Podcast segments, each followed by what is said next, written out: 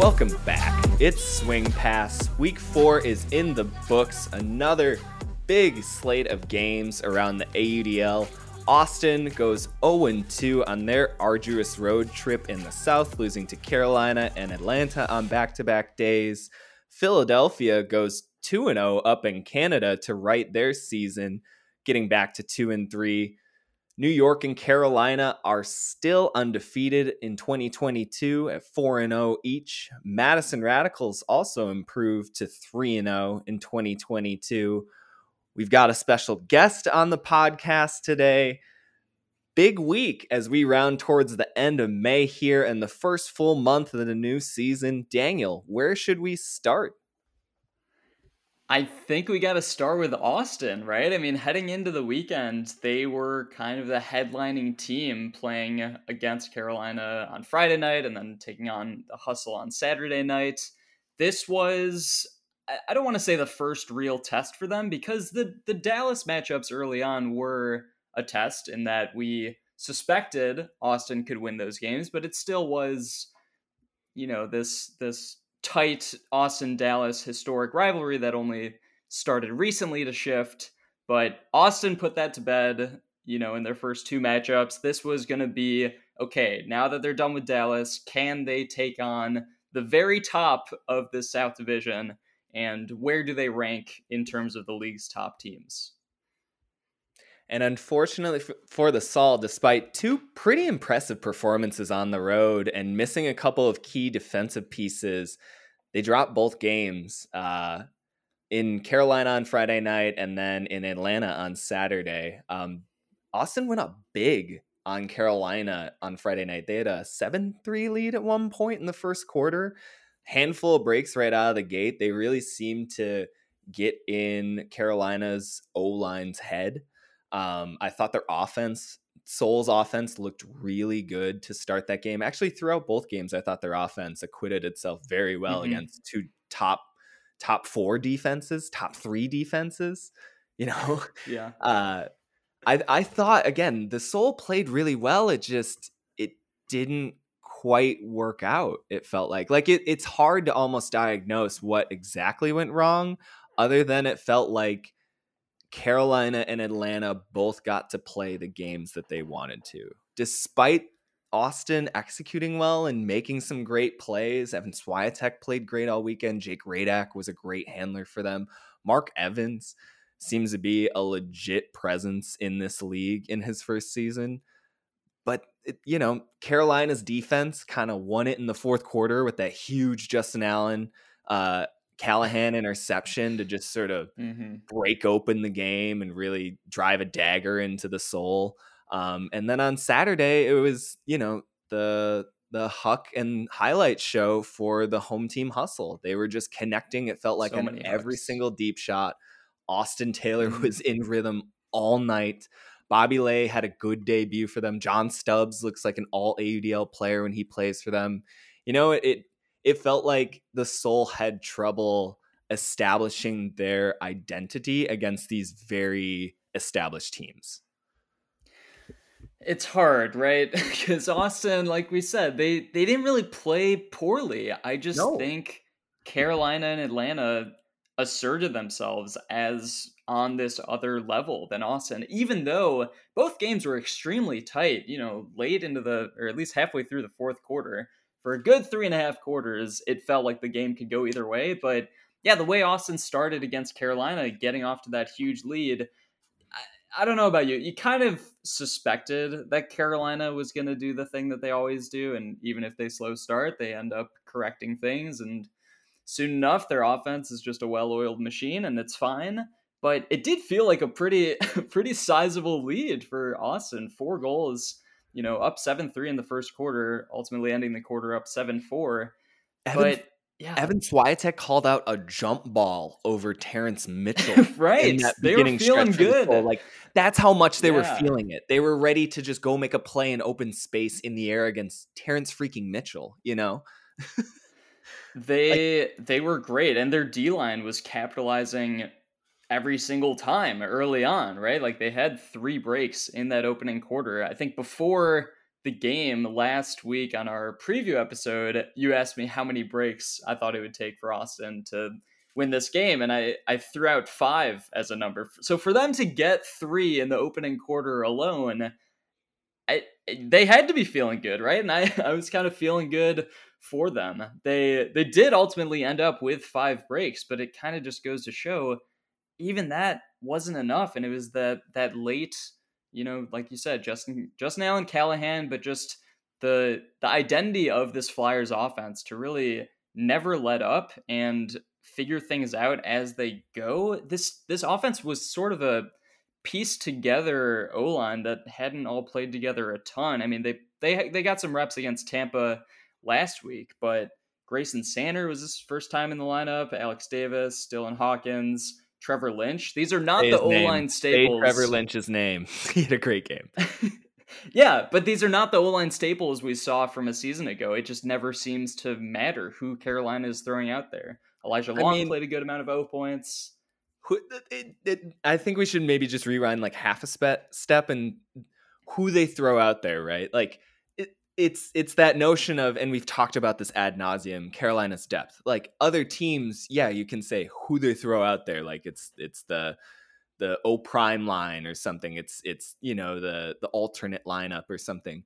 This isn't an alternate lineup that the Flyers threw out. You know, their backfield was still Gutjohannes and Saul Yannick. They still had Jacob Fairfax, who, by the way, had an amazing game on Friday, came up with a big block in the first quarter to earn the dispatch when it looked like Austin might take an even bigger lead. He made plays throughout. I thought he really stepped up with the absences of Henry Fisher and Eric Taylor and Anders Jungst on the O-line.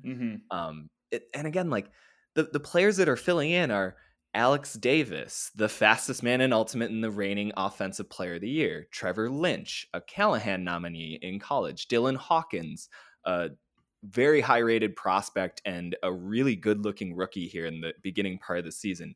Grayson Sanner, who hasn't played much offense for this Carolina team, but when he's spot played for them in various roles, I've always really liked him. He's a gamer. He's quick.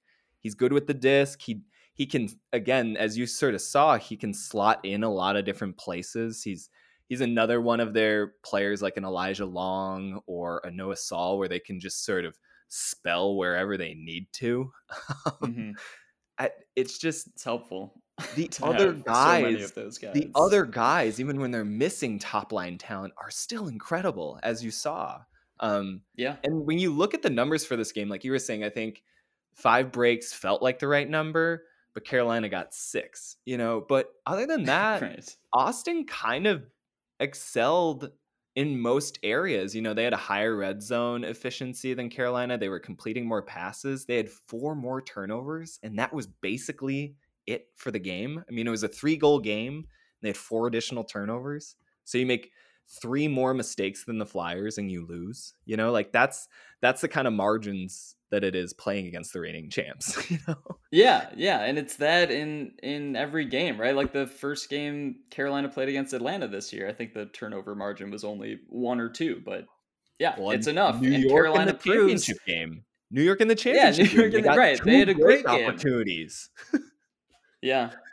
Yeah. And it's, you look at Carolina and what they've done the past 2 seasons or dating back to the start of last season, they haven't had more than 20 turnovers in any game dating back to the start of 2021.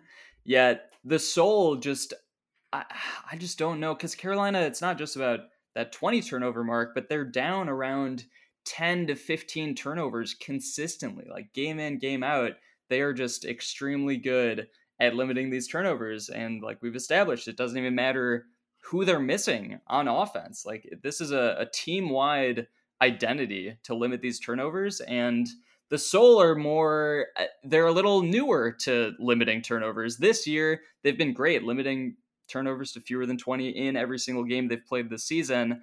Last year, they only were under 20 in 3 games all year. So it was a lot more up and down inconsistency last season. They've taken a huge step this year. I just don't know if they're hitting in the 15 to 20 mark. I just don't know if that's enough to compete consistently with Carolina, with Atlanta, And then if they somehow move past them to compete with DC and New York, like this top tier of teams, they really just do not turn the disc over. And that is often the difference in these games. And it really almost came down to 2 points in the third quarter for Austin. You know, it was that back-to-back break sequence for Carolina where rookies, or he's not a rookie. I think of him because he only played in a couple games last year, but he's playing more this year. Siraj Mataraju got a point block and Carolina immediately converted it to Bloodworth. And then on the ensuing possession, I believe on like the first swing throw for Austin, they missed Evan Swiatek and the Flyers just picked up and immediately put it in for a second straight break. And that sort of, I think, fully reversed the momentum that Austin had in the beginning, but then relinquished to the Flyers after that point. Obviously the Justin Allen Callahan was the dagger, triple exclamation point, but I think the game really hinged on those back-to-back breaks, starting with Mataraju's point block. That's sort of what put Austin in a bit of a hole. Whereas first quarter, obviously, they got off to a great start, and then second quarter was kind of the exact opposite. Like Carolina just slowly earned those breaks back. But yes, it was that sequence that put the Sol back on their heels. And when Carolina's in the driver's seat, you don't really see them mess up leads anytime. I mean, even dating back to last season, there was the New York game that went to double overtime in classic Carolina, New York fashion, where Carolina was kind of in the driver's seat and New York fought back. But aside from that one, not many games stick out to me as games that the Flyers had a lead in, but then surrendered late in the game. I think they're very good at playing with the lead. And a lot of that hinges on their backfield of Saul Yannick and Matt Gutjohannes, who were fantastic. And like, as long as those two are active, it feels like the cutting core can be whatever, and they'll make it work. Just the ability to lean on those guys to kill time and just complete a bunch of passes. What? Oh, I was just saying, it's not just whatever. I mean, it is. It is whatever. It still is Fairfax and AD. And... Yes. But you don't think they could throw a guy like put Justin Allen on the O-line for a game as cutter and not have the same success that they've been having? No, not quite. I think that they still have a fantastic receiving core, even with their B and C options, as they showed. You know, Austin played well. And I think the absences of Mick Walter, Elliot Moore, and Zach Slayton really, really hurt them this week, particularly Walter. The amount of hucks that Carolina and Atlanta completed against them in back-to-back nights, it really felt like Austin was missing its big man. And you see them out there with Pollock on defense, and even though he is just as big, if not bigger than Mick Walter kind of has that sixth sense, you know, defensive help mindset that seems to put him in the right place at the right times, whereas I think Pollock was a lot more matchup based in these games, which allowed Carolina and Atlanta to either run him with a smaller, quicker cutter, or just keep the disc out of his general area. So I agree. I think if they can get Mick Walter back, that's going to help a ton. This Austin team has been susceptible to hucks this year, which it feels like that could be one of their few weaknesses if you have to point to a specific spot. We'll get into it as we get into the Atlanta game next, but in both games this weekend, Carolina and Atlanta completed 28 of 34 hucks against the Sol. That is just surrendering so many deep shots. It's so hard, I think, to get anything going defensively when you're constantly having to worry about the shots over the top. You can't kind of put a roof on it and let everything play out in front of you. Yeah, they can be demoralizing too, just the amount of big plays that both these teams put together, especially Atlanta, where it just felt like that was their go-to on every possession. Get the disc to Austin Taylor, Bobby Lay, or John Stubbs and let them shoot, and it'll probably work. But it's the same thing with Saul Yannick, too. He was getting it on the far side and then was like shooting these rockets across field in the space for Lynch or AD or whoever was open. It just felt like they had that range. I did want to take a small portion of this pod to just give enshrinement of the Justin Allen layout, Callahan. I think I can speak for you too. Justin Allen is, I think, one of those sort of like archetype highlight players who, if you've been in Ultimate Media or anything, you probably started somewhere around the Justin Allen Callahan video. And personally, he's always been like one of my favorite players to watch. But ever since he had his knee injury a couple years ago, and watching him readapt his role in this Carolina team has been really amazing. I think is just a fan and a spectator of the sport, you know, from him going from one of the first players to have a 50-50 season in this league, 50 assists, 50 goals in his first year at the Flyers. You know, he was like the franchise's first signing. It's kind of hard to remember this many years later, but you know, J.A. has been the face of this franchise, and he hasn't quite had the explosiveness since coming back from that knee injury, but he's shown flashes of it. Last year, he played similarly a great sort of spark plug role, getting some big interceptions, doing his big leg flare in the air skies and stuff. But watching him get that layout, Callahan, and then just erupt and chest bump every Flyers player with, it felt like, in a stadium radius around him, and just pointing and shouting at everybody. That was cool, man. That was just one of those moments where like cool. I was just grinning. Yeah, I love that he continues to make these plays just sporadically. You know, he's not getting nearly the same amount of playing time he did to start his career, but still that useful spark plug, like you said. Justin Allen's Callahan video, by the way, that's like the one piece of Ultimate Media I consumed prior to 2018, and I consumed it too many times to count. Did you still start doing flick polls? I did not, because I was like, I am never gonna be able to flick pull like this guy. I'm never gonna be able to lay out like this guy. Let me just watch this and appreciate this incredible athlete. Like, I understand why they have other people pulling now. Like, Eric Taylor is one of the best pullers in the world, but I miss my Justin Allen flick pulls. And we need more flick pullers in the league, I feel like. And not just for enough. Rollers. Like, everyone does it for rollers and stuff. He used to do legit pulls. Full field with flicks. Like, I love that. And that's why he did that crazy buzzer beater the other year to Goose in 2018, where he had the full field flick hook at the buzzer. Been practicing his whole life for it. Anyways, we should get on to the game of the week. Austin at Atlanta on Saturday night. Atlanta coming away with the 26-21 win over the Sol. Sol again putting up a competitive first three quarters, and then the Hustle, just sort of closing out in the fourth, outscoring the Sol 8-4 in the final frame. Again, it felt like Austin, against any other team, that performance would get them a W, and against an Atlanta team that only turned it over 11 times while completing 14 hooks and getting 8 defensive breaks, Atlanta just played better. Yeah, and they just didn't give the Sol many opportunities at all to fight back. You know, 2 of 6 break opportunities for Austin. Obviously, you know, you want to convert more than 2, but when you only have 6 opportunities, it's just, they're very hard to come by. And you kind of knew that coming into this weekend with both Carolina and Atlanta. The Sol have to take better advantage of those opportunities. And you mentioned Elliot Moore was missing, Mick Walter, some other guys on defense. They could definitely be a help in the future for upping that break percentage. But generally, like you said, it wasn't that Austin played so poorly.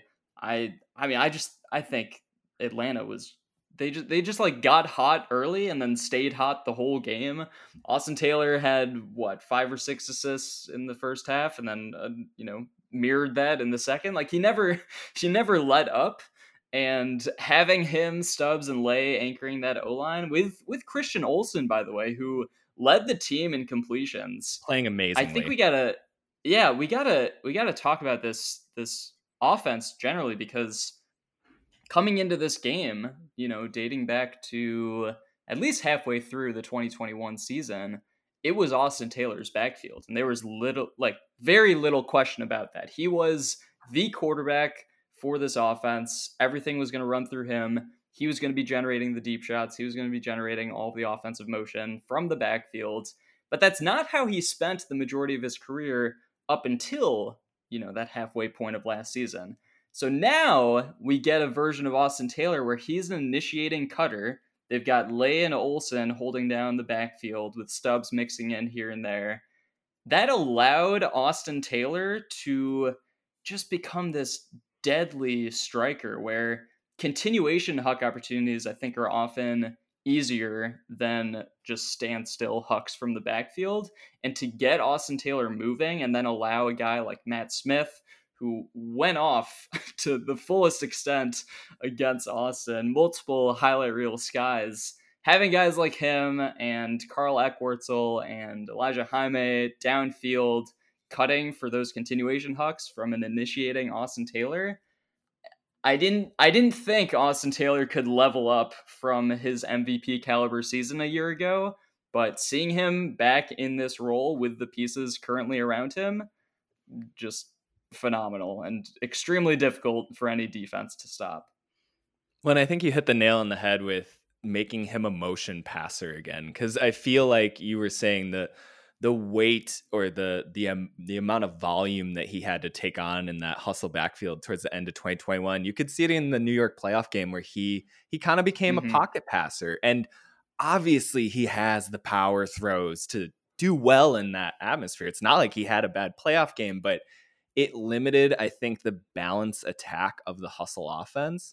And now that you can move him around the field a bit, it's impossible to know where those hucks are going to come from. If you watch the highlights of some of his huck throws, he is powering his hucks underneath the mark. Like, he is breaking the mark with a 70-yard backhand. Like that. Yeah.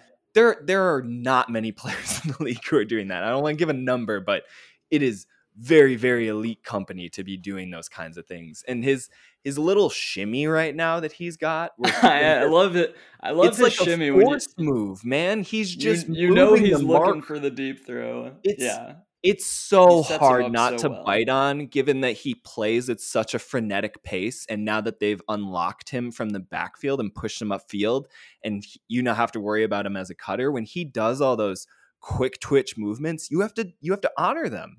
Like, his game is becoming so complete that all the little feints and deeks that he does aren't just flare moves. They're part of the arsenal, and you could see that on full display in the game of the week.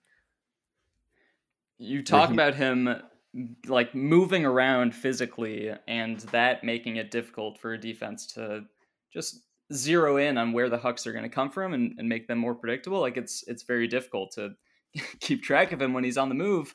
But also, they've added Bobby Lay and John Stubbs to the O-line. So now, instead of just the one guy doing all the hucking, which they had last year, they've got three options. One of them is just running around recklessly wherever he wants on the field. Stubbs kind of rotates between the backfield and upfield. They just have a very difficult system for defenses to stop at this point when all three of these throwers are clicking, and they absolutely were against Austin. 14 of 17 hucks. That feels like maybe not the floor, but I don't know. I could see them completing 10 plus hucks on every game from here on out. Well, we shouldn't go any further without getting to our special interview guest for this episode. Don't go anywhere. We'll be right back with Atlanta Hustle's Matt Smith.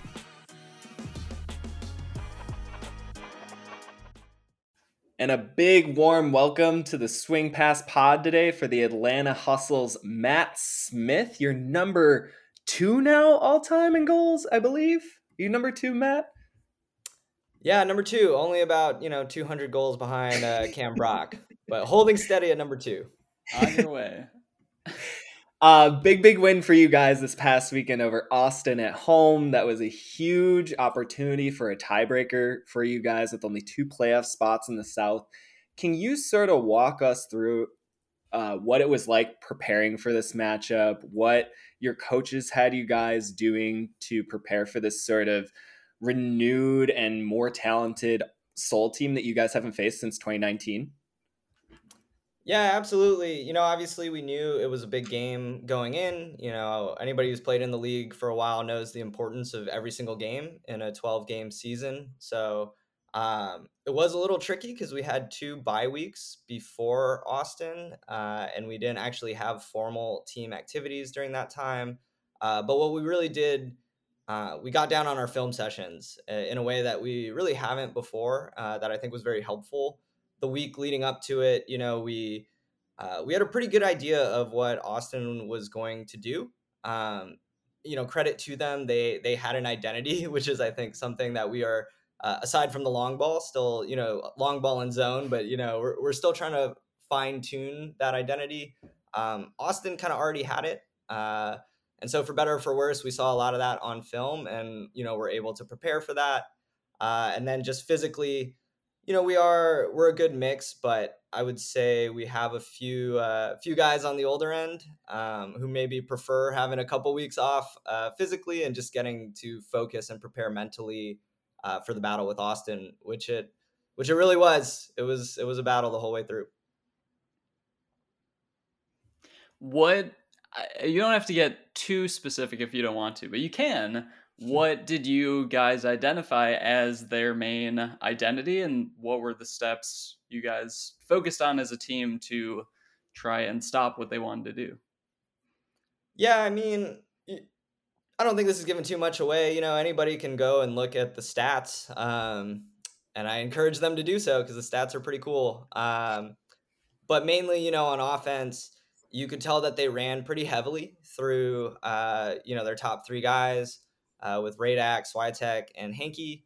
A lot of the offense went through that. You know, I think one of the points that our coach brought up was in the first couple games, Valsaraj was averaging, I want to say 0.4 touches per possession or something along those lines. And, you know, for reference, he told us, you know, in our Carolina game, Eli Jaime was actually the lowest at, you know, one touch a game. Or one touch of possession. So, you know, that kind of gave us a reference of like how they utilize their offense. I think Valsaraj might have actually led an assist in our game, which, you know, that was like, it's kind of like in basketball, right? Like if you're going to leave someone open to take the 3, we wanted to kind of take it away and put it in the hands of their other players. He did great. Honestly, their other players did great. But I think it made them uncomfortable and, you know, wasn't a part of probably what they were expecting was us to just focus so much on their heavy hitters. So it sounds like you guys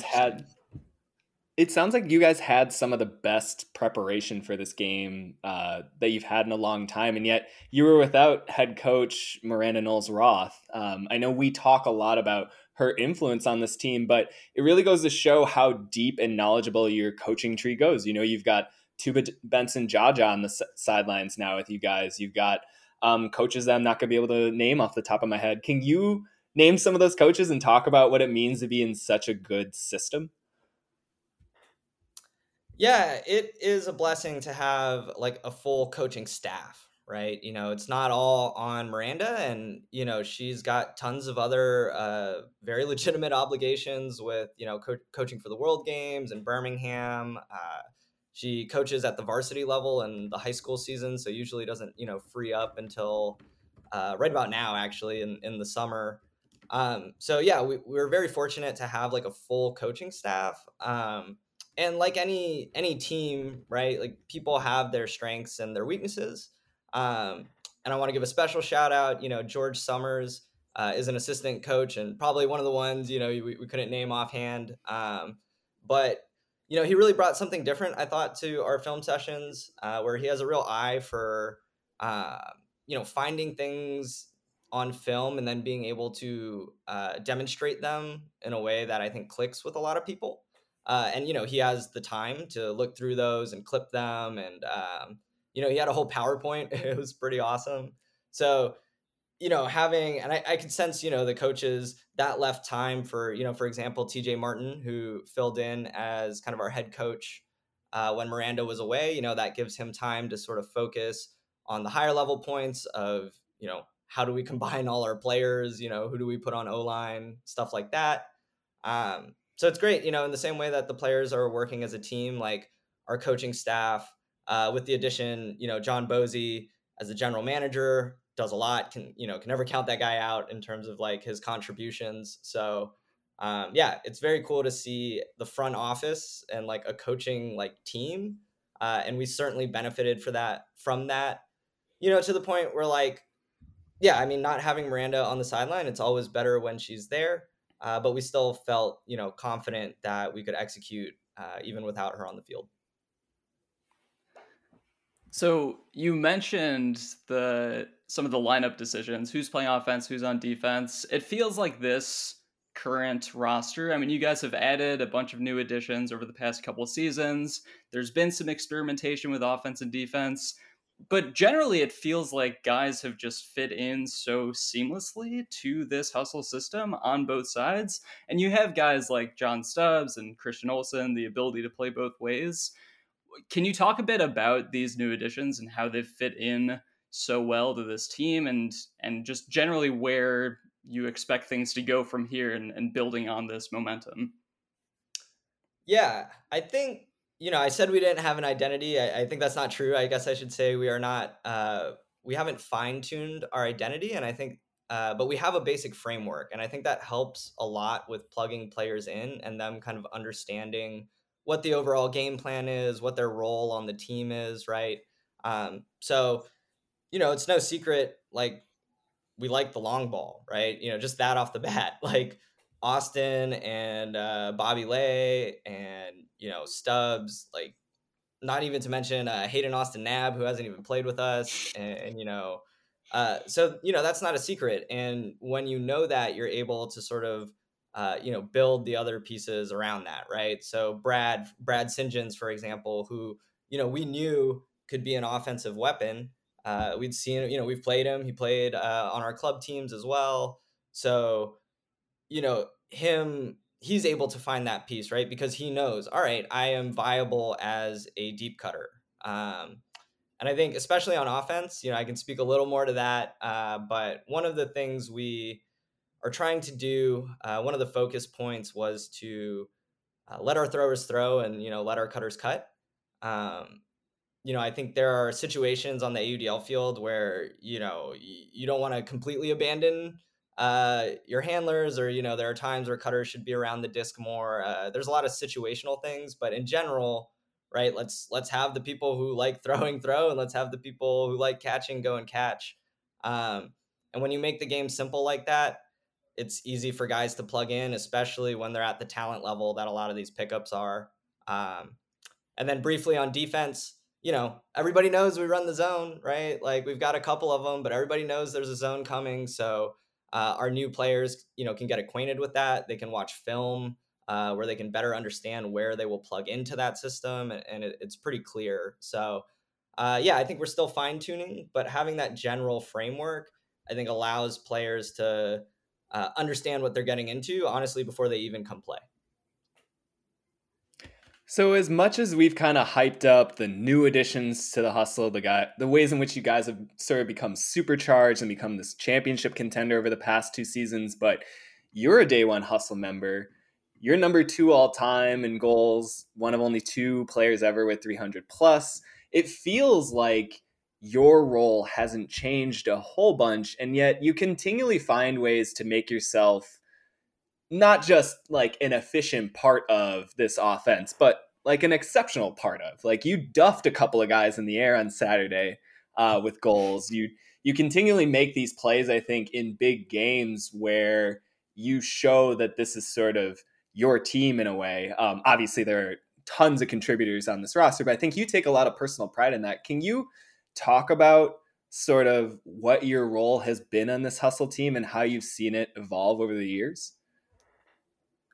Yeah, my role has, you know, shifted a lot. I think, you know, that's one of the reasons I think I enjoy my work now as the director of player relations is because I've been in a lot of positions on teams, right? You know, on the Rhode Island team, I was a young college kid who only played D-line for the first part. And then yeah, you know, no one knew me, no one knew anything about the league. So I was very much that, you know, bottom player who didn't expect to make it. Same thing when I started in Atlanta, you know, from day one to the public, I caught 7 goals, I think, in the first game, or 13 in the first weekend, which was awesome. But I didn't know I was going to make the team. I didn't really know I was going to play O-line until a week or two before. So, you know, I've been very fortunate to be in every place, from sort of the bottom of the roster guy who you're not sure if they're going to make it week to week, and can sympathize with with kids who don't know on a Wednesday if they're going to play on Saturday, you know, to where I am now, where I think I get to be a veteran on the team. And I like that role. It suits the amount of energy I have now.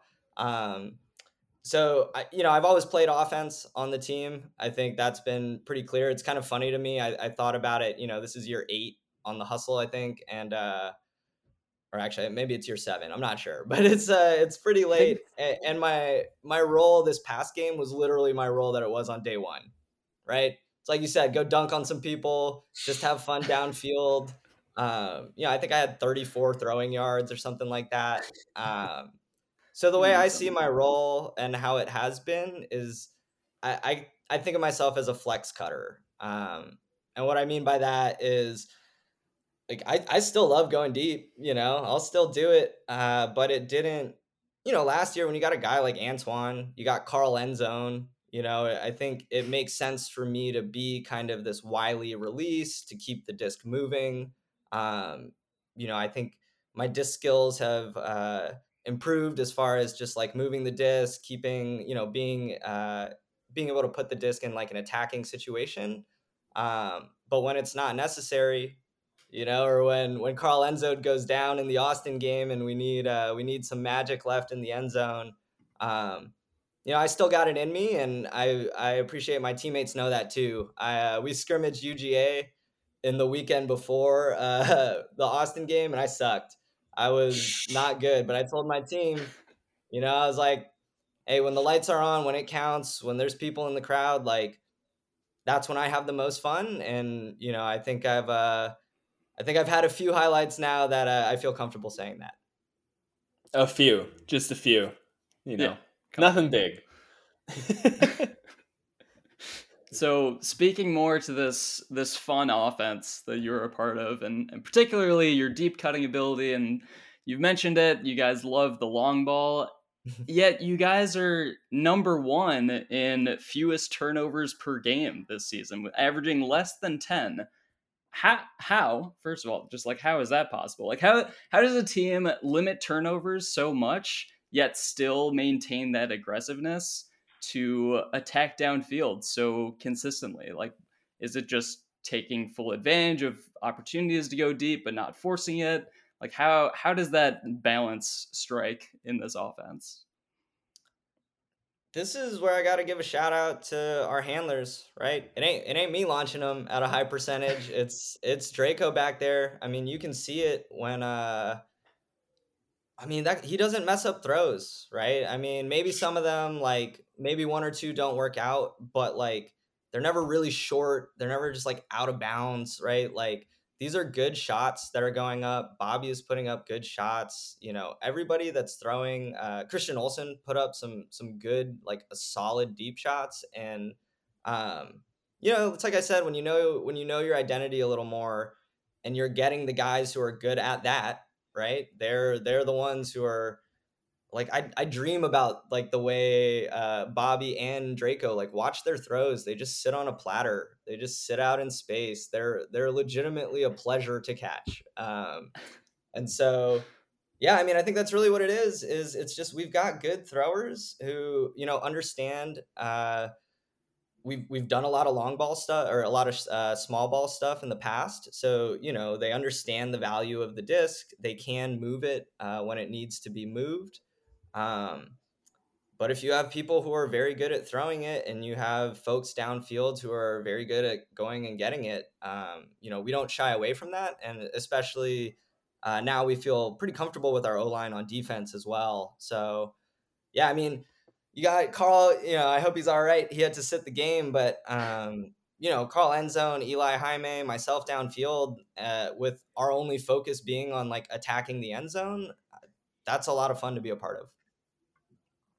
So then is that a conscious effort by all the cutters? Like, we are going to constantly look for these deep shots all game because we have the personnel to put them up? Or is it more of like a just situations present themselves where that is the right move? I guess what is the cutters mentality with those throwers?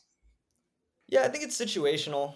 We're at a point, you know, the other nice thing about being on this cutting line is there's a lot of experience there, right? There's not a lot of, there are times when playing with Dylan Tennell, maybe I cut when I shouldn't have, right? Like maybe I gave him a window that wasn't the best look, but I was just doing it like no matter what, because, you know, I was just young and running around.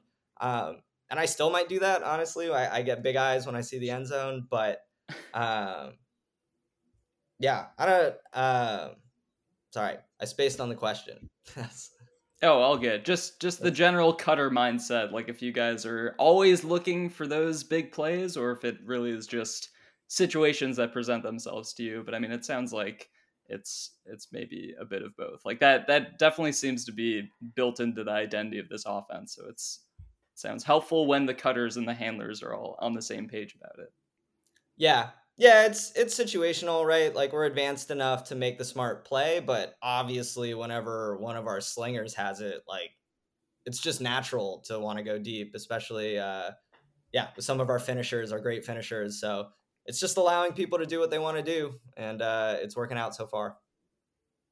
It also seems like you guys now have a couple of pairs with the Florida boys coming up. You've got Bobby Lay connecting to Sunchin's deep. That happened once on Saturday. And like you were saying, you receivers just sort of run into these goals almost smiling and clap catching at full speed.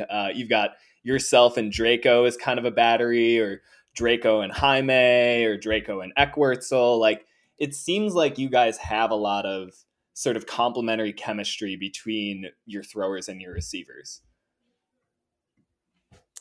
Yeah, I would say so. I think we don't actually get a chance. Austin lives in the Atlanta area, so I see him a fair amount, and, you know, I'm able to work out with him. But I think it's really, Ultimate is the kind of game where, you know, it can be kind of obvious, right? Like, when the skill set is pretty high, as far as, like, I know his abilities as a thrower and he knows mine as a cutter, that we've really gotten into a groove, especially for, me and Austin, you know, this is 5+ years on the hustle together. So we've got some good chemistry there. And like you said, Bobby's got the Florida boys. It even goes a little bit on the D-line, I would say, with Fairley and some of the Florida boys when he gets it going. Fairley was incredible. That's the reality of our team.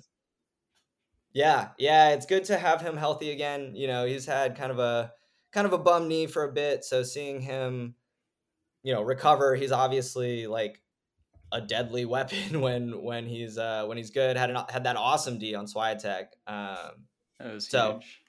Yeah, I mean, and that's the difference with our team now. It's just, it's so deep. That's what's awesome, right? Is like, we have the space to have Fairley coming in. And has this space where we don't need him immediately to be the best player that he's ever been. He can like recover, he can work back into it. And that's the plan kind of for the rest of the season. Hopefully we hang on to this, you know, the game lead over Austin, and, you know, are sort of able to fine tune with our, you know, foot out in front for right now. What would you say is next for this Hustle team? Where do you guys go from here? What do you see as the end goal for the season, whether it's progressing offensively, defensively, you know, general end goal of making it to championship weekend, championship, whatever that may be? I guess what's the general mindset of the team going forward? I think the general mindset is just really to keep getting better. Right. I think like I said, we have this general identity that's been built, and now we have the luxury of continuing to fine tune, continuing to gel, continuing to get reps with certain folks. Right. you know, I haven't gotten to throw a lot with Leaf. You know, I've seen him a few times and we're in contact. He's a great presence on the team. But would it help to get a few more practices and a few more games in? You know, for sure. And I think there's a few more names you can go up and down our roster that I think just getting more reps together and starting to fine tune what we know we're going to do, right? Like we know we're going to throw a zone and a person. And now it's a matter of, you know, when do we throw each one? Which ones do we throw? What do we save, right, for the playoffs? So if other coaches are listening, you know, maybe we've got some up our sleeve, maybe we don't. So yeah, we get to kind of fine tune at a higher level. And hopefully too, honestly, with a bigger roster is, you know, hopefully we can play this as a whole season, right? We've got some games where maybe we work in some of our younger guys to build them up some experience that maybe pays off down the road. So we're certainly in a very beneficial place to be able to work on that versus, you know, having 23 people and one head coach and just hoping that everybody can make everything. We can kind of view this and make what we are hoping is kind of an organizational run at championship weekend. Right on. All right. So final question. It's going to have nothing to do with anything about team success or anything. You have made not just a handful, like a shopping cart or like one of those IKEA things where you can move a ton of furniture on carts of highlights. I mean, you've been on SportsCenter, I think, 2 or 3 times now. I think the play you made in week 1 is actually the first number 1 play in Ultimate Frisbee on SportsCenter. Can't quite remember. What's your favorite highlight? Is it the skies? Is it the layouts? Is it the scorpion kick? Is it the against the grain block? Like, what is it? Yeah. Well, thank you. One, I do take a lot of pride in putting out highlights. You know, I always say this was my attitude from college was, like, we might not win the game, but I can make the best play, right? Like, we might lose, you know, 8-13 to Bowdoin College, but they're going to remember not to put it in the air, you know, against the little guy. So, yeah, I take a lot of pride in that, and I've been able to put myself in a lot of situations where it works out. I would say the ones that I like the most are the skies. I was a basketball player growing up. And I could never actually dunk the ball. I was so close. The ball is too big for me, as it turns out. I can't really palm it, and I couldn't quite get the height over the rim, and that always just ate at me. But in Ultimate, you can do something pretty close, which is just snatch it just all over somebody, all over a helpless defender. And so, yeah, that's what gets me excited. I think, you know, the layouts are kind of what people would sort of expect probably from my player archetype is some smaller player running really fast and getting these layouts. That was really unnatural to me for a long time. So I'm glad that I've like figured out how to lay out.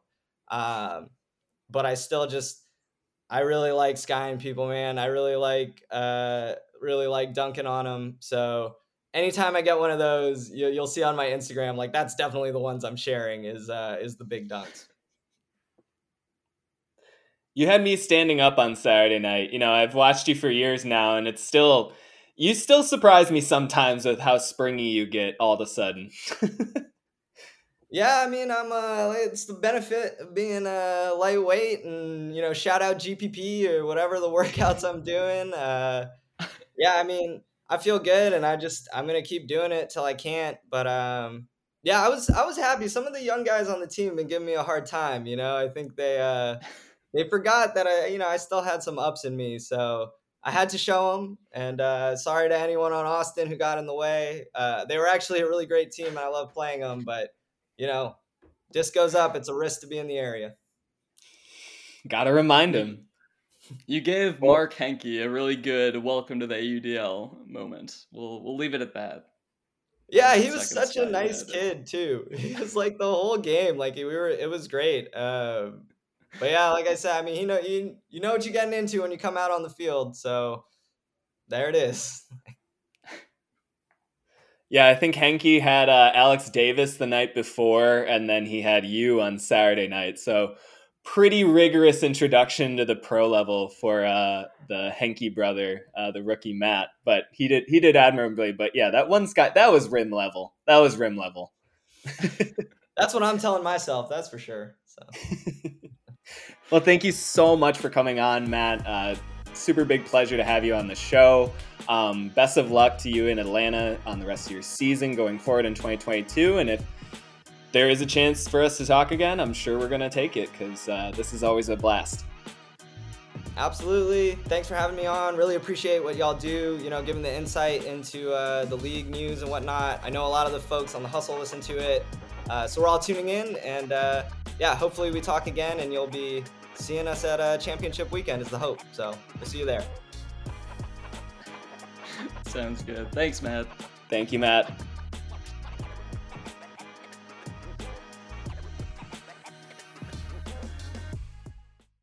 I know it's kind of a trite thing to say for somebody who is having so much visible fun as Matt Smith does every single time he steps onto the field, but man, it just feels like that dude keeps dipping into the fountain of youth. I keep expecting him to have some kind of drop off, some kind of instability to his game. And you just see him going out there and roofing people every week and not making turnovers and just sort of being the energizer that makes this whole hustle system work, both on the field in like a practical sense, and I think just in a, you know, spiritual quasi kumbaya sense. You know, when you have that guy out there just churning around and looking to get his in the air against any opponent, I feel like that just galvanizes everyone, you know?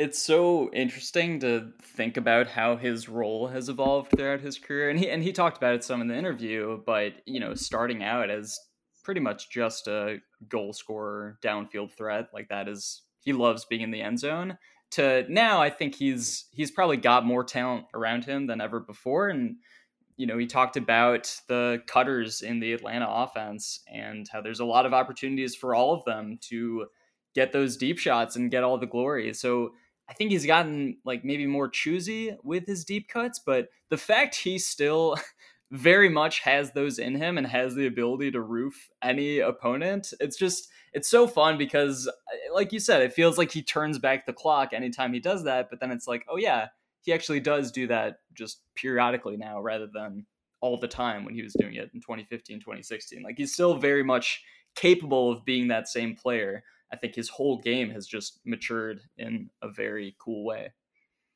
Yeah, it feels like he picks his spots a little bit more. It felt like he was more of a main cog, you know, 2015 through 2018-ish for Atlanta. In the last couple of years, it's been more of that stabilizing role, as maybe the Austin Taylors and the John Stubbs sort of are the headliners of some of the O-lines that Atlanta runs out. But man, you know, he shows up on SportsCenter in week one of the season. He roofs two people in week four in the game of the week. If, like he said in the interview, when the lights go on, he just has a way of showing up.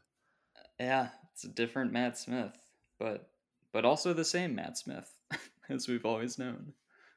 So with both their wins against Austin, do either of them change your perception on who might win this division? Or do you still think it's just neck and neck with Atlanta and Carolina?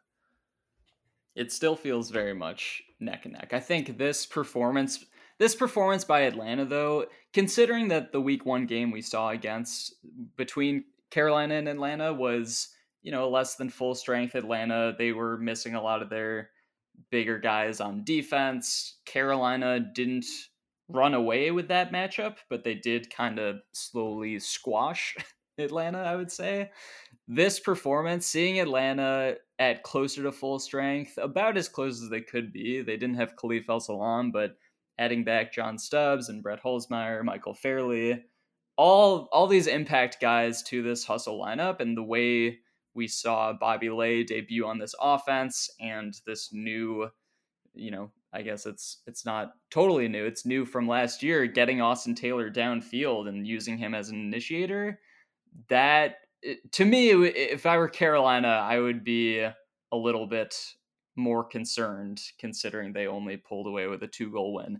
I still favor Carolina in the division. I just think I'm more high on Atlanta than I was prior to this weekend after seeing what they did to Austin. Yeah, I think I have to concur with you that Saturday's performance showed a higher ceiling for Atlanta. It showed the confirmation of the hype that we were buying into in the preseason with these additions, right? And with the addition of Bobby Lay and being able to free up Draco a little bit more, it was the realization of those dreams, I think, a little bit. And even without Khalif El Salam and their head coach and Miranda Knowles both being at Worlds events, you know, it's really encouraging for Atlanta going forward. I think especially as they kind of gear up for their rematch with Carolina. We should move elsewhere, though. We should get to Philly's big weekend to kind of reassert itself into the playoff discussion out east. They get two big road wins at Montreal and at Ottawa on back-to-back nights on Friday and Saturday last weekend. Friday night in Montreal, I thought it was the story of their defense and the way in which they played the Montreal offense, with that eighth defender being the wind all night. There's some pretty adverse conditions up in Montreal, and I just felt like Philly knew how to play to that. They denied Montreal a lot of their hucking opportunities. They made them work it, and the Royale just did not seem to want to play that style of offense, especially down a few of their top line starters in Malik Ogier-Samar, Nabil Chaouch, Christophe Tremblay-Joncas. It just felt like Philly had the momentum and the plays to get that win. Yeah, I do wonder how big those losses were for Montreal and those two cutters specifically for their offense, because, yeah, they just kind of looked a bit lost all game, like they could never quite get into any rhythm, you know, completing only 2 of 7 hucks on the day, of course, the wind being a big factor in that, but Philly, on the other hand, was taking a lot more shots. They had sequences where their offense looked comfortable, and Montreal just never seemed like they could hit their stride. And I don't know, does it reveal a lack of depth, do you think, for this Montreal team, or are you concerned about Montreal going forward? Yeah, I am concerned about Montreal. I kind of had them pegged as being, you know, a toss-up with Boston almost for that third seed coming into the season in the East. And I thought their 3-0 start was impressive, but a little hollow in that the Boston team that they played did not have anywhere near its full lineup, and that Montreal was at home. And then their other two wins coming against, one win coming against the Canada team, the other one coming on a end of regulation buzzer beater in week 3 against Philadelphia that, you know, is literally like a coin flip. It's a Hail Mary situation. Like, if they don't complete that, game could be completely different. I'm a little worried about Montreal, and specifically what you brought up, their depth. I think that you saw against this Philly team, when they don't have their main pieces, they don't have a good sense of where they want to go with the disc, and it can lead to some disorganized offensive possessions. You know, they were 11 of 32 on offensive holds, you know, like you said, 2 of 7 on hooks, 34 turnovers. And I get that they're, you know, both teams committed 30 plus turnovers, but Phoenix felt like they were understanding that they were playing field position, and that they were willing to, like, take a chance deep and then match up and play defense and get the disc back. Whereas Royale felt lost a lot of the time. Yeah, and you look at their breaks, only 2 of 15 on the night for Montreal, and their D-line defense has been shaky at times, even earlier this season against Boston. I think they ultimately converted a decent amount, but I know they started off super slow in that game. They've gone through stretches where they just struggle to convert off of turnovers, and that's an aspect of the game where Christophe Tremblay-Joncas is kind of developing and maybe underrated in his offensive ability still, because he can get downfield. He can even do some facilitating of drives with his throws. He is a pretty aggressive player, whether it's offensively or defensively. And yeah, it's another reason to be a little bit concerned about the lack of depth when they might not have a guy like that active in every game this season. And on the flip side, I continue to be impressed with how this Philly team is solidifying. Jordan Ryan makes such a difference for them in the backfield. It allows Sean Mott and Alex Thorne to become a little bit more motion throwers, which is what they both excel at. Ryan can kind of be that pocket passer. Ryan has one of the quickest releases I've ever seen for a thrower. His flick hook release is blink of an eye. And he had one upwinder in Montreal that no other thrower was even attempting. He had like a 60-yard shot upwind at one point. Like, people weren't scoring on that side of the field, and he just took an upwind bomb attempt and connected on it.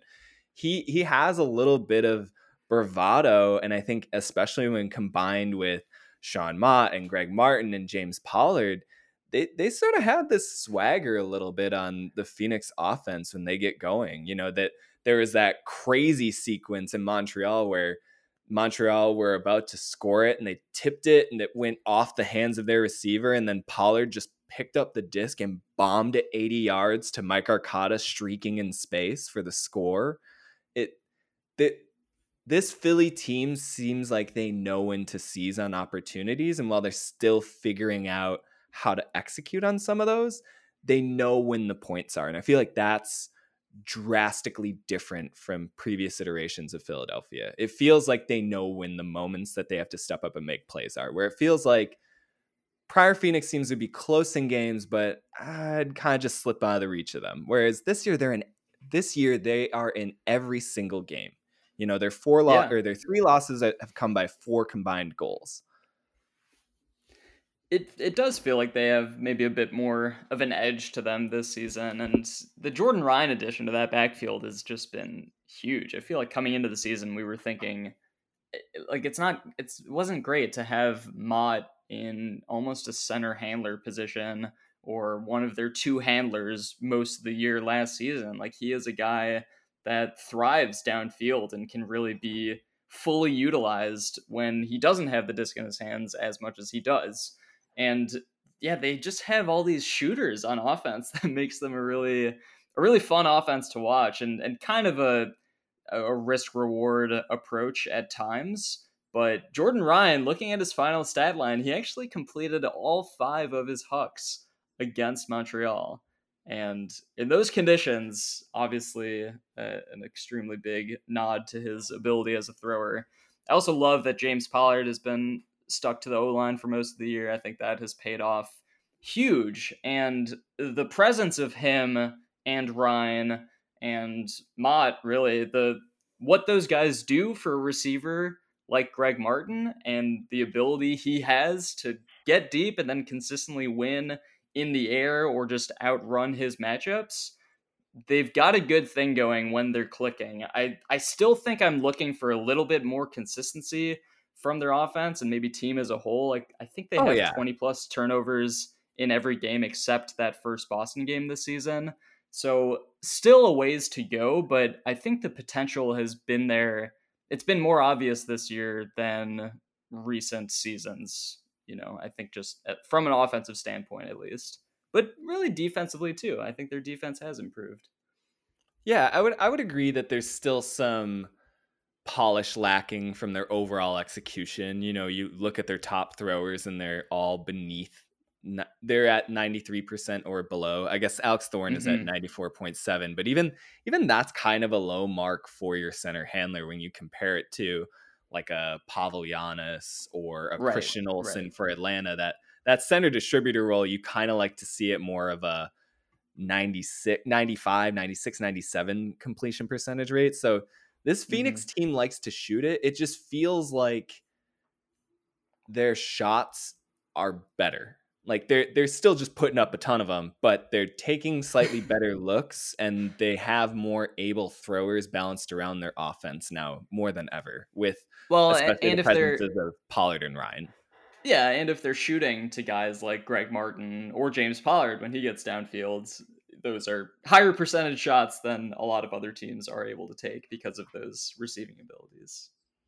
I just want to point out, though, last season, only Sean Mott and Mike Arcata finished with 30 or more assists for the Phoenix. And already through their first 5 games, they have 4 players above 10 assists. So it feels like there's a lot more points of attack for this Phoenix offense. But let's get to the Greg Martin game against Ottawa. Sure. Because that was one of the more fun offensive firework showcases of the season so far. Phoenix, of course, coming out with the victory, but the details of it being a little bit more dicey. Ottawa did play really well at home once again. It feels like they have a very good energy at home, especially offensively. Excuse me. Jeff Bevan just continues to impress in 2022. Has to be, I think, the most underrated thrower in the league at this point, given the numbers he's putting up and showing that he can do it consistently. He just seems to have one of the better power position hucks on both his forehand and backhand side. And so Ottawa's offense was remaining punchy throughout. It's just that they couldn't keep up with Greg Martin as he set a single game receiving yards record with, what was it, 658? 658, yeah. 658, no receiver had ever gone over 600. And he was only getting better as the game wore on. That's the right thing where you really start to have to give a player like Martin his flowers, because this is now the second season where he's just putting up all AUDL numbers every time he steps on the field. Opposing defenses know he's the number one target. They're putting double coverage on Martin. Doesn't mean anything anymore. Doesn't matter. I mean, yeah, the closing goals he had against the Outlaws were all like top 10 level plays. One of them was this back corner one where he just kind of jumped so high very quickly that he lost balance in the air for a second, but then he had the presence of mind to still get the toe tap down as he's like, again, being carried out of the back of the end zone almost because his vertical is too large. Then after that, he has the first of two big skies. Like, he just goes downfield, roofs somebody, but the real closer was their game clinching goal where Pollard gets the disc and just bombs a laser 60 yards into the end zone, and two defenders are draped on Martin. Like, they are in great position, athletic players. I don't want to name them because I don't like just dunking on people on the show, but very solid defenders who are capable of shutting down a majority of receivers in the air in this league. And Martin just, like, he just went up. It had to be like a 45-inch vert on that. I mean, he's twirling backward over them and high pointing the disc an extra 6 inches above two other players who are getting very good reads and jumps on the disc. It's just, he times these so well. He might be one of the best deep ball timers as far as, you know, apparent 50-50 shots that are no way 50-50 when Greg Martin is in the area. He is so springy, and yeah, it's in addition to that vertical, everything seems extremely well high pointed. Well, and you know, we may be talking about the two best jumpers on a pound for pound basis in the league in Matt Smith, who we interviewed and mentioned before, and Greg Martin. And the thing is that both of them are under 5'10". I mean, Greg Martin might hit 5'10" with like a little bit of something on his shoe or something, but it is remarkable how physical in like a good way he is, and how much he dominates aerial space. I mean, I remember one time at All-Star Weekend overhearing Jeff Babbitt just sort of gab about the springy little guy on Philly, you know, just like unable to comprehend how he got up so high and so quickly. That's the other thing about both of them. It's one of those things that I've never been able to understand as somebody with a piss poor vertical jumping ability.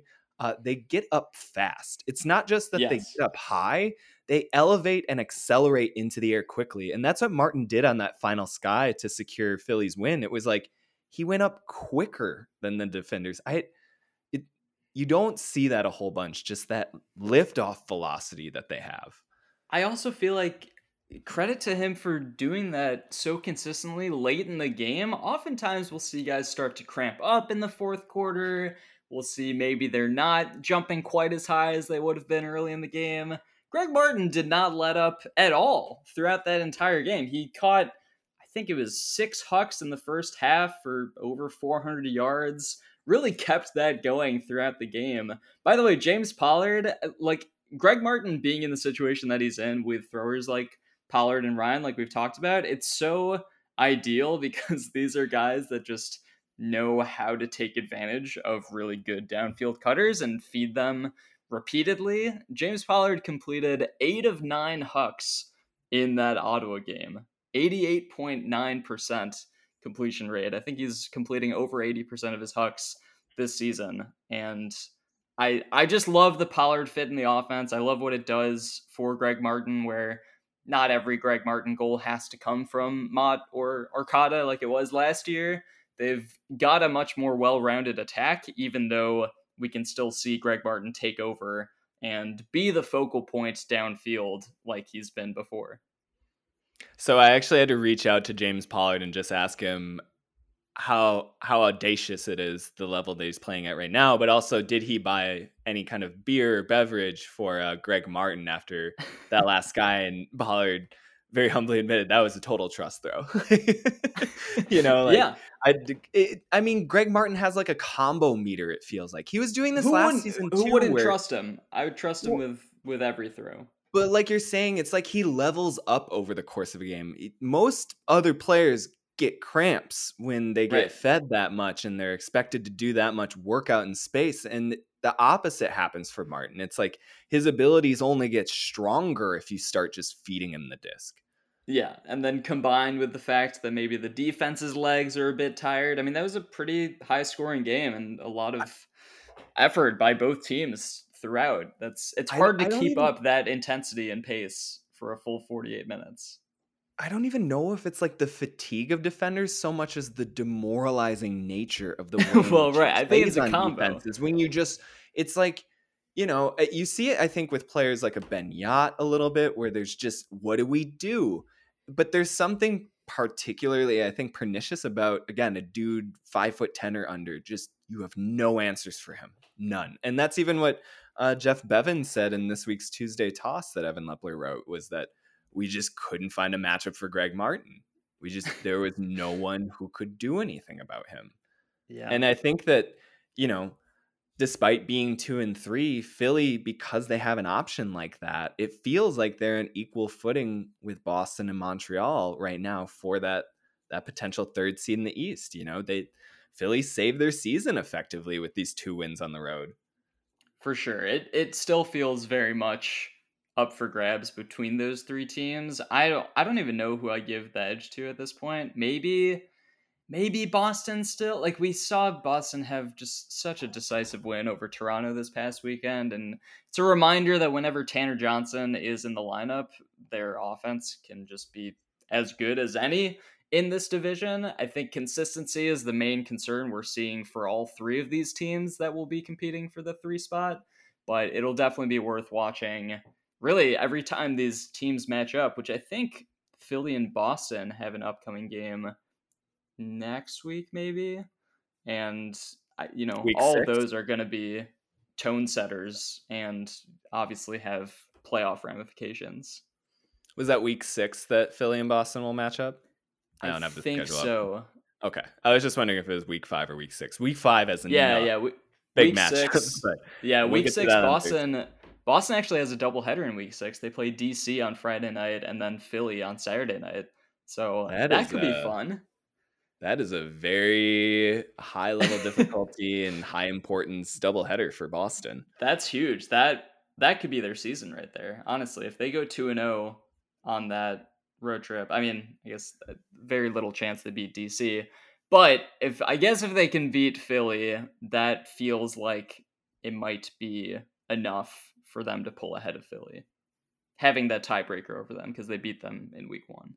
Yeah, and if Philly wins by just 2 or more goals, then they'll win the tiebreaker against Boston. You know, like, it's phenomenal how quickly Philly turned their season around after these 2 wins. Yeah, should we just kind of expect it? Let's go through quickly kind of the rest of week 4 recap action. So you mentioned Boston defeating Toronto last Friday night, 23-13. Indianapolis defeats Pittsburgh 20-16 in a pretty important matchup in the Central. Indianapolis now improving to 2-1 and now holding a head-to-head matchup against Pittsburgh, who may or may not compete for that third seed. I thought they might have a chance after how they looked pretty competitive against Madison a couple weeks ago, but they had a rough game against the Alley Cats at home. It just felt like they were throwing the disc away at times, a lot of questionable decisions, and the Alley Cats, for their part, capitalized on them. Biggest moment of the game, obviously, being Levi Jacobs' insane over-the-shoulder greatest out the back of the end zone, completing it to Cam Brock It's actually the second time Levi Jacobs has done something like that. He did it a few years ago at home against Minnesota. Similar play where he's completely blindly throwing it back into somebody. So hats off to Jacobs, who's, again, having a phenomenal season this year, similar to last year. He I think, continues to be one of the more underrated strike cutters and throwers in the league. But big road win for Indy. It feels like we never really talk about Levi Jacobs enough. And maybe that's just because Indy is never, and within the last year and a half to 2 years, they haven't been towards the top of the division. So it's harder to key in on a player like him, but he has really been a rock for this team. And it feels like, I don't know if he's gotten better every year, maybe more consistent is a better word. It feels like he is such a big part of what their offense does every single game. And seeing him out there with Keegan North and having those two shooters in the middle of the field to really dictate an offense is great for Indy. And I think that's going to be a big part of their identity throughout the season. Yeah, it feels like Indy has a notion of how to win right now, although it is their first win against a non-Detroit team since 2019. So. Yeah, congrats to Indy. They beat a non-Detroit team. So, but a very important game to win for Indy, I think, to stay relevant in the playoff contention in the Central. San Diego Growlers get their third straight win, winning 22-20 at home over Seattle. Little bit of a close call for San Diego against. Are we surprised? Team. Are we surprised? Don't they do this every year? I feel like with Seattle specifically, almost drop a game to them at home. You know, Cascades brought a lot of good young energy to that game. I love the way that Seattle has been playing despite lacking their two top throwers in Adam Simon and Manny Eckert basically this entire season. It feels like they're just trying to figure out places where players can play. And I really admire the Cascades for showing up every week, despite being 0-5 and giving teams good games, at least for a half. But on the flip side, it felt like this was the game that the Growlers should just put away. Like they should have just came out and, dispatched the Cascades. And the Scades stuck around. They made a really competitive game out of that. They did. I mean, San Diego, they just couldn't put them away with enough breaks, I think was the main issue. They had 15 break opportunities in the game. Converted 6 of them, 40% conversion rate. It's okay, but I think San Diego knows they want to be better than that. And offensively, they were missing Travis Dunn. I think generally McDougal has done a fantastic job filling in a somewhat similar role, but really liking the deep space a lot for guys like Goose and Tim Okita to shoot into. San Diego defense, honestly, I've been generally impressed by. I think the break conversions could use some work, but guys like Stephane Samu, I think that's how you pronounce his name. He's been a fantastic defender for them over the first, several games. He's been great. Zach Shackner still looks good. I think Steven Milardovich and Jordan Queckborner are very much tone setters for this defense, and Michael Tran is playing great. They have a lot of good pieces all over the field, and I don't. It's hard to point to what it is about San Diego and why it seems like it takes a bit of time before they can just totally stomp out these lower opponents in the West Division. But they're pulling out wins. They've won 3 straight now, so. Yep. They are in a playoff spot currently.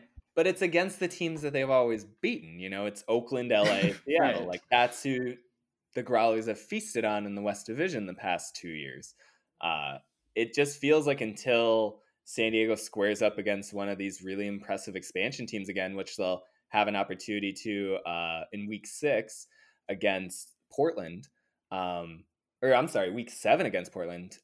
Growlers have a 3-week bye right now after their win against Seattle. So they'll have some time to get some game plan and prep for the Nitro as they get set to host them on June 11th. But until that game, it just, jury's still a little out right now in San Diego. They don't really have a convincing win.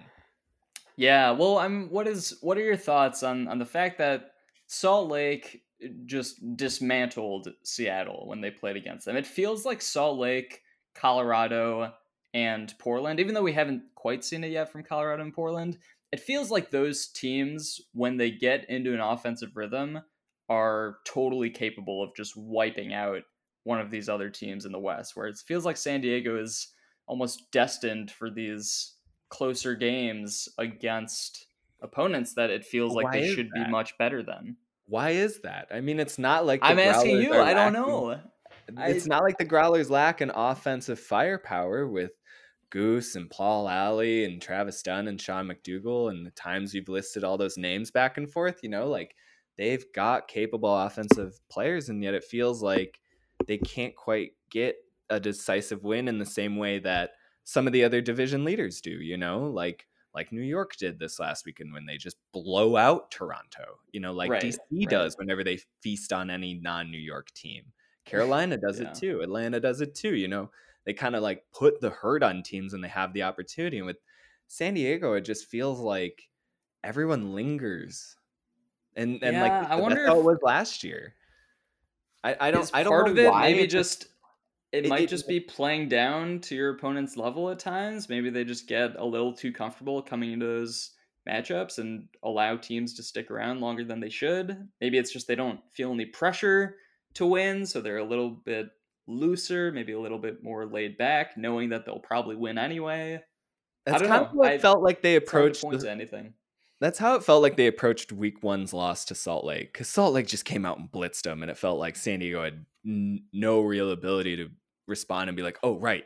I mean, I shouldn't say that. They did. They took a lead. They did. Yeah, they kind of did. But it felt like, in the game, you know, it's that thing of they almost expected to win at home a little bit. And it feels like they had the same thing against Seattle, where Seattle just kind of kept coming back, got up off of the mat. You know, they're making turnovers, but then they're making plays off of it. You know, they're scrappy. And it feels like Growlers sometimes have a difficulty in creating space there. And I don't know why, it just makes me hesitant about them sometimes, given the level of talent, given, I guess, my expectations from them.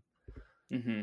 Yeah, I know. Thinking back to that Salt Lake game, right? Maybe if they had a stronger start to that game, because they did kind of kick it into gear in that third quarter, fourth quarter turn, where it was like, oh, like we got to start tightening up everything and really putting together points and breaks and all that. But it was almost too little, too late at that point, maybe. And then Salt Lake just sort of outlasted them. So maybe it's the start for the Growlers. Maybe they just have to start fast. That's kind of what I think Salt Lake and Portland, and I can see Colorado doing this too. I think they can be really aggressive, fast starting teams. And here's your point, that Seattle outscored San Diego 9-8 in the first quarter. Seattle put up 9 goals right away. Wow. Yeah, that's a lot. Good for them. That's a lot against a very good Growlers defense. And to San Diego's credit, they made adjustments and limited cascades to 11 goals over the next 3 quarters, much more like a traditional San Diego Growlers defense. But it's that slow start again. And you're right. It's the inversion from how these expansion teams are playing, where they just come out and blitz you. They come out and they want to huck, and they want to get it to their playmakers, and they want to make you keep up with them. Is some of that, do you think, just the veteran nature of the Growlers and maybe saving their legs a bit more for later in the game? Before. whereas Salt Lake, Portland, Colorado, they just have all these young guys. They're like, go run around for, you know, as fast as you can for a quarter, and then do it again 3 more times. I wonder how much of it is sort of like a youth veteran, you know, mindset difference. Well, and it gets back to the fundamental clash where you're wondering about how would the expansion teams play against San Diego. And one of the things that we were a little concerned with was San Diego's age. It's the double-edged sword of San Diego. They both have the most experience. They've been here before, but there's maybe a little bit of complacency there. And these expansion teams don't have that. They are proving themselves week by week. And it feels like the Growlers have to kind of adjust to that a little bit. Like there's just like, they clearly have the talent to continue to be at the top of the West Division, but I think it's a mindset thing a little bit. Yeah. I can't wait for that Portland game. I think that's going to be huge. I want all of the rest. Like, so San Diego's remaining schedule is just packed with matchups against the expansion teams, and I'm excited for each one of those because I do think San Diego shows up for big games. Like, they know to come out and show up against these expansion teams going forward.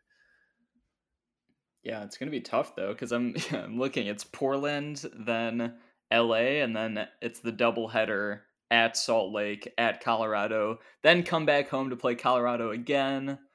That's tough. That's a stretch of 4 games against expansion teams in their next 5 games total. Yeah. So make or break stretch. Yeah, that's the heart of the season. Well, and we were talking about this leading into the pod. Of all of the divisions, the West feels the most chaotic because if any one of the top 4 teams, San Diego and the 3 expansion teams, drops a game to one of the teams that aren't one of those, like if San Diego were to have lost to Seattle, that would have been backbreaking. And it feels like there's sort of these pitfall trap games all over the division or all over the schedules for these West Division teams at the top. And it's just going to be a matter of time before LA picks off one of them or Seattle finally gets their full roster and maybe gets Matt Rader in the lineup and they go off for a game and take down Portland or something, you know, like it just. Well, we've seen these lower teams aren't that far off, right? Like, yeah, Seattle hasn't had Manny Eckert all season. Adam Simon has only played the first game. They've played with a depleted roster and they've come close in several games so far. They lost on a buzzer beater on Sunday to LA, you know, like if you go and look at the team stats, Seattle played a better game. They like own most of the team stat categories. It's just that LA connected on a couple of buzzer beaters, which effectively gave them a break. You know, it's wild how some of those end of quarter situations can have such a determining effect on the final score. You said wild. It was taking every ounce of me not to call this division what so many have called it for several years. And I'm not gonna, but I am gonna point out you said the word and it made my ears perk up. All right. I'll put a quarter in the jar. Put a quarter in the jar. Good. We should have a jar for that anytime someone refers to the Carolina Flyers by their previous location name. Ugh, that's been frequent. Yeah. a lot of people are having trouble moving on from that one. Okay, so let's just wrap up the rest of scores. We kind of mentioned it. LA prevailed over Seattle 19-18. It was LA's first win of the season, so they get to 1-2. Mm-hmm. LA still feels like, and they've talked about it, I think, a lot online and sort of publicly, they want to keep being in the playoff discussion in the West. And while it felt like the first 2 losses were expected, at 1-2, they're still right there. They could still kind of make some trouble for the teams at the top. Yeah, there's room. But they need to prove that, I think, still. We mentioned before New York blowing out Toronto at home. They won 31-17. They improved to 4-0. Ryan Osgar and Beignet combined for like 1,300 total yards, I think. Ryan Osgar did not have a turnover on the night. Beignet had his highest goal total of the game. It just felt like New York was getting whatever they wanted. Huge game for Antoine Davis, too, by the way. Yeah. 4 assists, 2 goals, 2 blocks.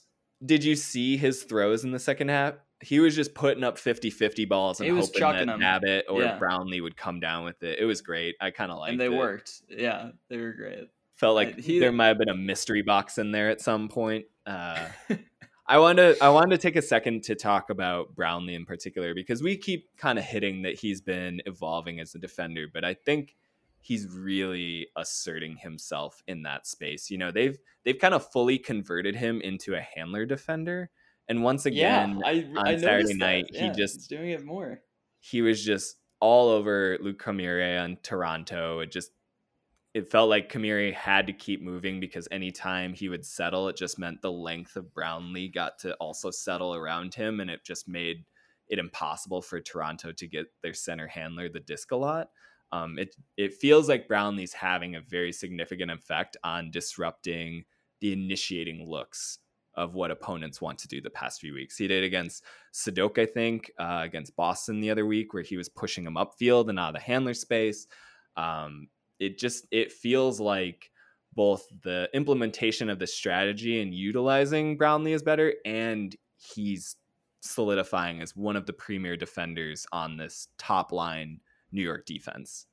Having him as a handler defender is such a cool fit and a cool tool for this defense to have. And I'm thinking specifically back to the Sadok matchup. Sadok is a guy that is very comfortable cutting downfield and releasing from the backfield and striking deep. But when you have Brownlee on you, that kind of stops any chance you have of getting open deep. Like, Brownlee is a phenomenal deep defender. He's probably going to have the size advantage of you over you. So when you have a guy that's Brownlee's size and has the quickness to keep up with these handlers, there's just so much he can do to shut them down, even if they want to escape from the backfield. Like, that's, then it's like, okay, now you're in Brownlee's wheelhouse of like where he maybe ideally wants to defend.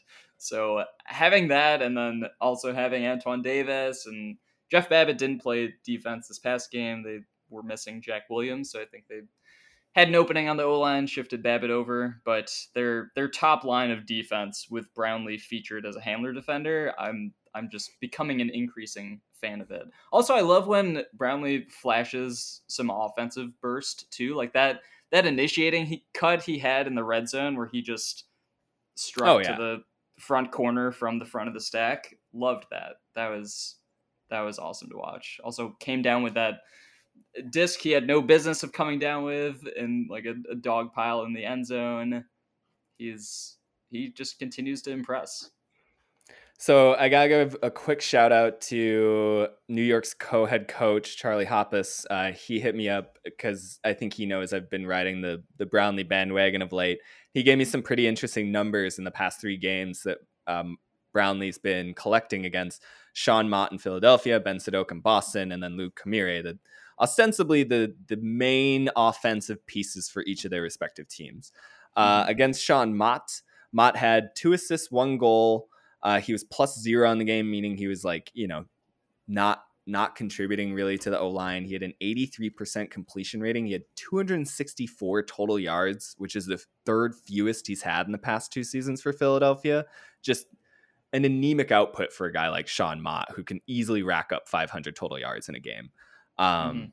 Against Sadok had 0 assists. I didn't remember this from the Boston New York matchup, but Sadok had 0 assists, 2 goals, 1 hockey assist. He had a stall. He was 0 of 0 on Hucks. So no Ben Sadok Hucks. Another big, I think, underlying stat column thing. Ben Sadok is always looking for Orion Cable or Tanner Johnson or now Ray Tetral deep. And to limit one of the premier throwers and all AUDL player in 2021 to 0 Huck completions is really speaking. And then here's the real underlying part. 220 total yards for Sadok. Career low. You want to know what his previous low was? Like 400? Yeah, 408. Yeah. So Brownlee held basically probably the most consistent yardage getter other than maybe Ryan Osgar the past 2 seasons.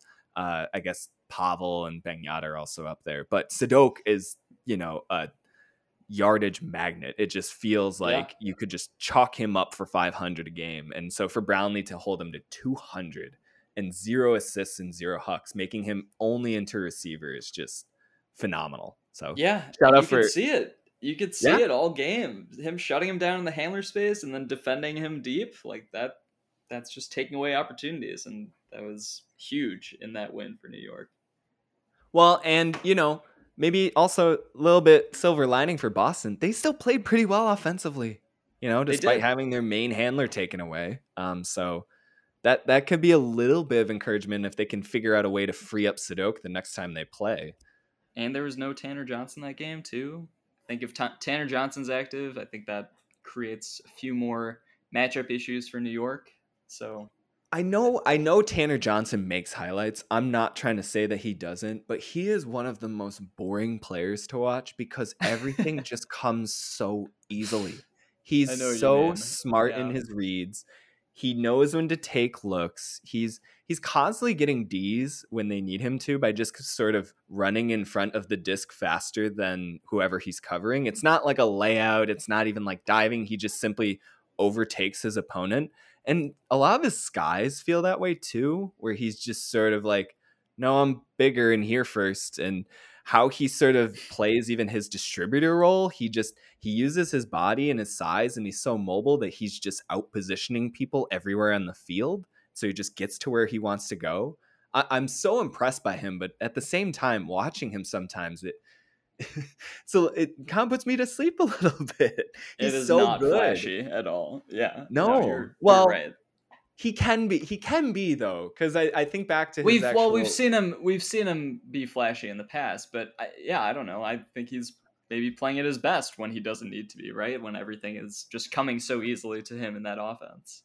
Okay, you know who is playing flashy and shouldn't be, given that he's almost an AARP range, but is becoming one of the premier facets of this Boston offense? Jeff Graham. Talking Jeff Graham? Jeff Graham plays Jeff Graham with so much flair. I love it.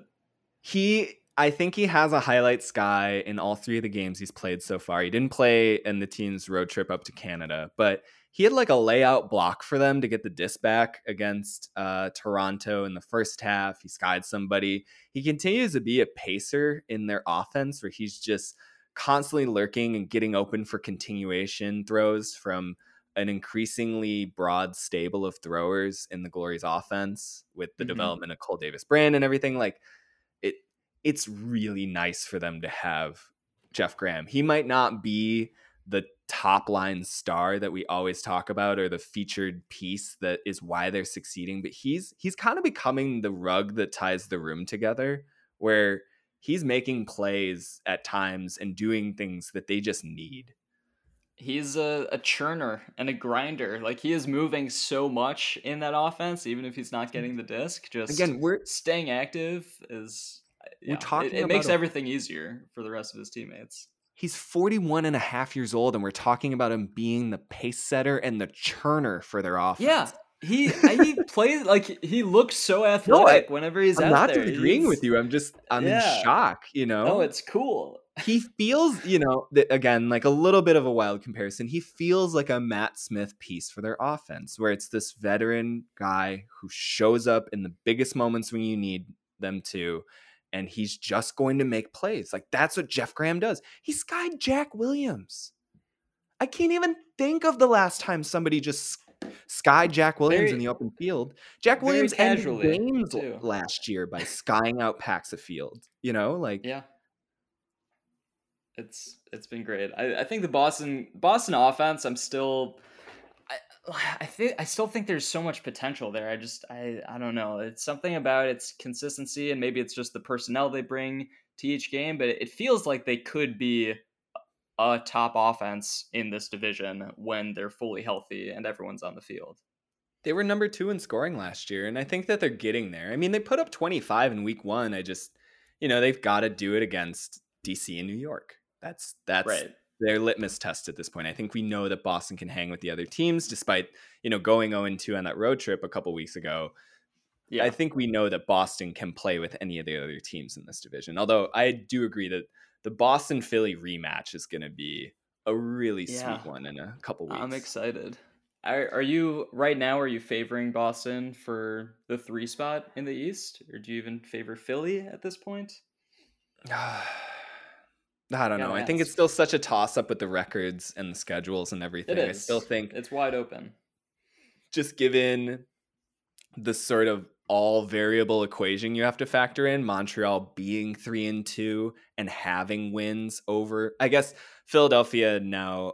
Well, let's put it aside. They have wins over Boston and Philadelphia already, and I just think that gives them the inside track right now. But if Royale continue to backpedal out of that 3-0 start, I definitely think Boston and Philly have the talent to take the 3 seed. Yeah. I also think when I think of these teams, I think of Boston as having the best shot to take down New York or DC. Like, we saw what DC did to Montreal. I feel like they can do that to any team besides New York in this division, but Boston at least, I feel like there is some hope if they put together a perfect game to take down New York or DC. But of course, you gotta remember that Philly only lost to New York by a couple goals. They've historically played them close for whatever reason, and you can't really count them out at this point. This feels like a much better Philly team than it did last year also. And then just finally from week 4, Portland edging out Oakland 26-22. It was a close game throughout. Spiders continuing to... They battled. edge into the Nitro, but I don't think that they ever had a lead after the first quarter when their teams are just kind of trading early. It felt like it was always the Nitro's game to lose, and they kind of confirmed that at the end as they pulled away. Leandro Marks, again, just putting up a gaudy stat line of over 300 yards receiving, 13 total scores. He now leads the league in total scores through the first 4 weeks of the season, despite playing in only 3 games, where some other teams have had played 5 games. He looks like an MVP level player for them. He had one sequence that I frankly haven't seen from a player. And Tom Doi kind of hints on it in a quote he has in this week's Tuesday Toss about Marks being sort of this puppy dog with endless energy when he's running around on the field. Oakland had a chance to punch in a break. And, it was off of a Marks drop. Marks flubbed an open field goal. And so Oakland was driving back for a break score, and they were about to throw it into the end zone. And Marks, like from a warp dimension, just comes blitzing up the sideline and gets this speeding block. Portland picks up, and then in like 2 throws, gets the discount field. And it's Marks again beating everyone else downfield to catch the goal and sort of rectify his drop from a couple moments earlier. It was just, it's one of those hustle plays that frankly you don't see a lot of star level players making like that. It felt like one of those plays that like a guy earning his roster spot makes, not guy who's pacing everyone and scoring in yardage. Right. I think also the fact that the D wasn't even, his momentum wasn't taking him towards the backfield. It was an upline cut. So yeah, for him to then get on his horse and change direction completely to get it at the other end. Because, a lot of those like run through Ds that happen, they've got all their momentum going. It's hard for an offense to stop that transitioning. But no, this was just Marks out hustling everyone. No, he was tumbling out of bounds and then he got up and ran end to end 80 yards. Like it's just, it's indicative of how this Nitro team is playing, where they're still loose. They're still probably the most expansion looking team as far as how they play. They're, they love the huck, as you tweeted out. They've completed 10 plus hucks in each of their games so far. They're the only team averaging 10 huck completions a game so far in 2022. Love the long ball. But they are prone to weird mistakes. And Oakland was able to, I think, very adeptly exploit those. I'm interested to see this Oakland team get a non-San Diego, non-Portland test. I think that they're going to be pretty interesting against the traditional West teams. Yeah, they also didn't have Justin Norton this game, so they weren't even at full strength, and they really did a good job hanging in for most of that game. It almost felt like, maybe not quite like how Austin felt with Carolina and Atlanta, but while Portland never felt like they would totally surrender the lead, Oakland wasn't really going anywhere. Like, I think I would have thought that Portland could have run away with this game, but Oakland gets a ton of credit for hanging in. And Leandro Marks, by the way, I was totally off on my prediction of his scoring total because, he's just everything for this Portland team. He's their offense. Everything is going to continue to run through him. I don't even think it matters if Hatchet or Hayes are active. I mean, that's 2 other guys that could be on the throwing or receiving end of a lot of this offensive production, but it really is the Leandro Marks show in Portland. I mean, there is one other big firework in the sky right now for them. It's Daniel Lee. I need to shout out, I submitted my fan club application a couple weeks ago. I'm waiting to hear the return in the mail. I think I'm going to be accepted. I hope I'm accepted. Daniel Lee is out of his GD mind. He doesn't have a turnover through 3 games. And if you look at his stat line, it's one of the most balanced in the league. He leads the team in blocks despite being arguably its second best offensive player so far behind Marks. He can throw the disc. He's most adept in space, making athletic plays. He had another sky this week over 2 Oakland players where they completely had him out of position, and he just sort of half pirouetted in the air and like contorted his left hand over them and then just got the disc out. Like his hands are so strong. That's one of the things I've really noticed. He's got such good hands. I don't know if it's the glove. He's so good in the air. And then I compare him to a guy like Greg Martin, and they have such different styles to their air game. You know, Martin is just like, I'm going to outjump everyone, but I don't know, there's some kind of flair to Daniel Lee's skying ability, and the fact he can just kind of reach over people even if he's slightly out of position or if they have him sandwiched in the case of this one. Both guys super fun to watch. He has been so good on both ends, just constantly dominating his opponents in the air. Yeah, Portland continues to just be a delight to watch, I think. But they're fun. They're fun. They might be. I don't know if I would say they're the most fun expansion team to watch at this point, but I was gonna say offensively. After Salt Lake's home opener, I don't think you can really give any other team the watchability ranking ahead of them right now. I know, it's tough. They're both so much fun. But that'll do it for the Week 4 recap episode of Swing Pass. We will be back here again on Thursday previewing Week 5 matchups. You will definitely not want to miss that episode. There are some ridiculously large matchups coming up in the AUDL in Week 5 as we head into Memorial Day. We hope you tune in. If you could, give us a 5-star review on whatever listening platform you're listening to this on. And again, as always, thank you for tuning in. We really, really appreciate getting the opportunity to do this. I know I speak for myself, and I hope for Daniel too, where I just say I am continually humbled by the people who reach out and engage us on this stuff. It's really fun to talk about Ultimate. That's why we started doing this. So please continue to do that. And yeah, can't wait to talk again on Thursday. See you all then.